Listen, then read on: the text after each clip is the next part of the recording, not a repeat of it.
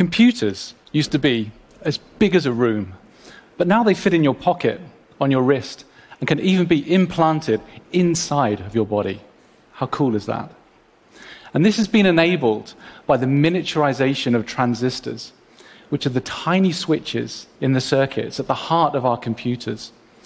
And it's been achieved through decades of development and breakthroughs in science and engineering, and of billions of dollars of investment. But it's given us vast amounts of computing, huge amounts of memory, and the digital revolution that we all experience and enjoy today. But the bad news is we're about to hit a digital roadblock as the rate of miniaturization of transistors is slowing down. And this is happening at exactly the same time as our innovation in software is continuing relentlessly with artificial intelligence and big data. And our devices regularly perform facial recognition or augment our reality or even drive cars down our treacherous, chaotic roads. It's amazing. But if we don't keep up with the appetite of our software, we could reach a point in the development of our technology where the things that we could do with software could, in fact, be limited by our hardware. And we've all experienced the frustration of an old smartphone or tablet grinding slowly to a halt over time under the ever increasing weight of software updates and new features. And it worked just fine when we bought it not so long ago. But the hungry software engineers have eaten up all the hardware capacity over time. The semiconductor industry is very well aware of this and is working on all sorts of creative solutions, such as going beyond transistors to quantum computing, or even working with transistors in alternative architectures, such as neural networks, to make more robust and efficient circuits. But these approaches will take quite some time, and we're really looking for a much more immediate solution to this problem. The reason why the rate of miniaturization of transistors is slowing down is due to the ever increasing complexity of the manufacturing process. The transistor used to be a big, bulky device until the invent of the integrated circuit based on pure crystalline silicon wafers. And after 50 years of continuous development, we can now achieve transistor features, dimensions, down to 10 nanometers. You can fit more than a billion transistors in a single square millimeter of silicon. And to put this into perspective, a human hair is 100 microns across. A red blood cell, which is essentially invisible, is 8 microns across, and you could place 12 across the width of a human hair. But a transistor, in comparison, is much smaller, at a tiny fraction of a micron across. And you could place more than 260 transistors across a single red blood cell, or more than 3,000 across the width of a human hair. It really is incredible nanotechnology in your pocket right now. And besides the obvious benefit of being able to place more smaller transistors on a chip, smaller transistors are faster switches. And smaller transistors are also more efficient switches. So, this combination has given us lower cost, higher performance, and higher efficiency electronics that we all enjoy today. To manufacture these integrated circuits, the transistors are built up layer by layer on a pure crystalline silicon wafer. And in an oversimplified sense, every tiny feature of the circuit is projected onto the surface of the silicon wafer and recorded in a light sensitive material, and then etched through the light sensitive material to leave the pattern in the underlying layers. And this process has been dramatically improved over the years to give the electronics performance we have today. But as the transistor features get smaller and smaller, we're really approaching the physical limitations of this manufacturing technique. The latest systems for doing this patterning have become so complex that they reportedly cost more than $100 million each. And semiconductor factories contain dozens of these machines. So people are seriously questioning is this approach long term viable?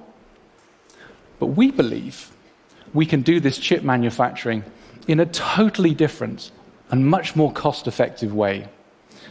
Using molecular engineering and mimicking nature down at the nanoscale dimensions of our transistors. As I said, the conventional manufacturing takes every tiny feature of the circuit and projects it onto the silicon. But if you look at the structure of an integrated circuit, the transistor arrays, many of the features are repeated millions of times. It's a highly periodic structure. So we want to take advantage of this periodicity in our alternative manufacturing technique. We want to use self assembling materials to naturally form the periodic structures that we need for our transistors.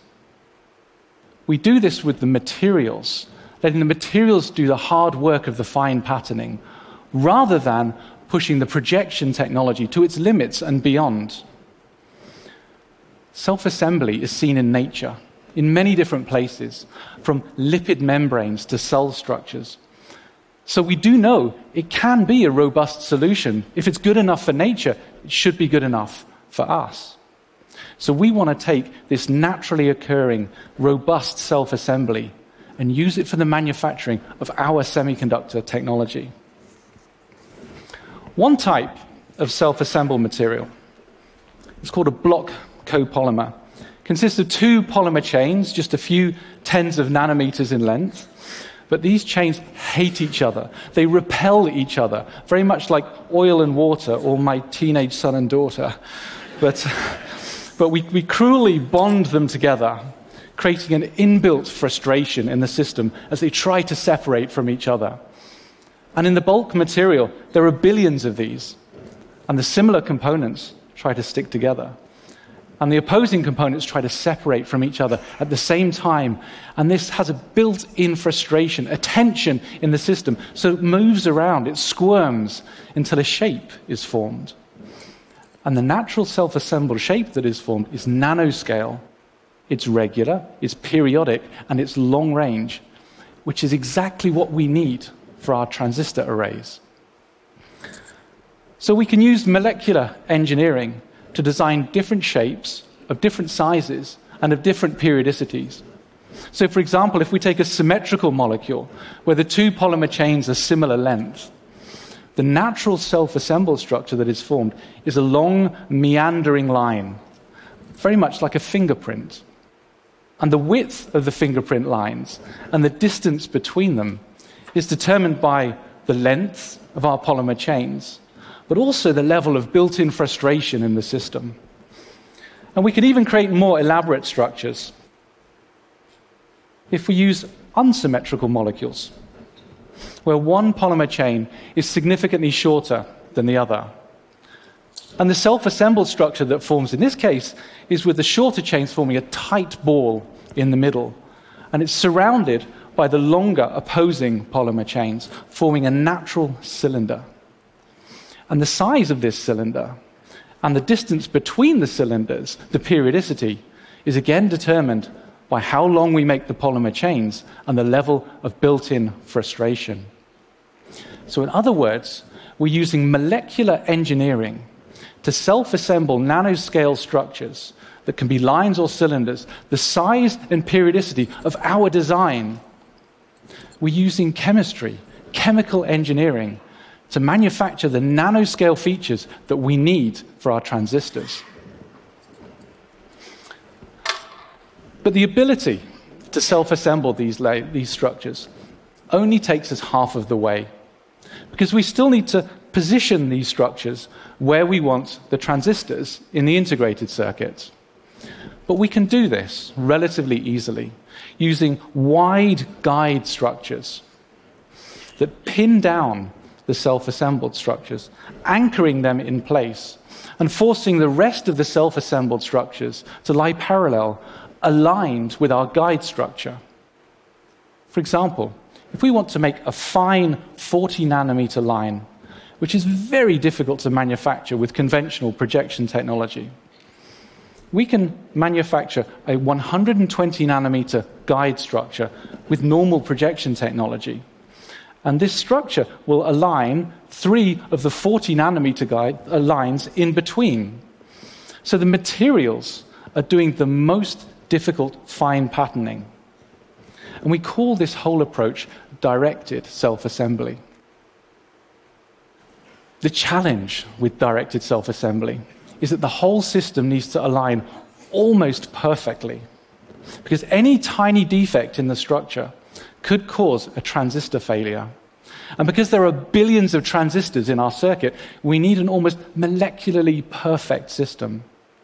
But we're going to extraordinary measures to achieve this, from the cleanliness of our chemistry to the careful processing of these materials in the semiconductor factory to remove even the smallest nanoscopic defects. So, directed self assembly is an exciting new disruptive technology, but it is still in the development stage. But we're growing in confidence that we could, in fact, introduce it to the semiconductor industry as a revolutionary new manufacturing process in just the next few years. And if we can do this, if we're successful, we'll be able to continue with the cost effective miniaturization of transistors, continue with the spectacular expansion of computing and the digital revolution. And what's more, this could even be the dawn of a new era of molecular manufacturing. How cool is that? Thank you.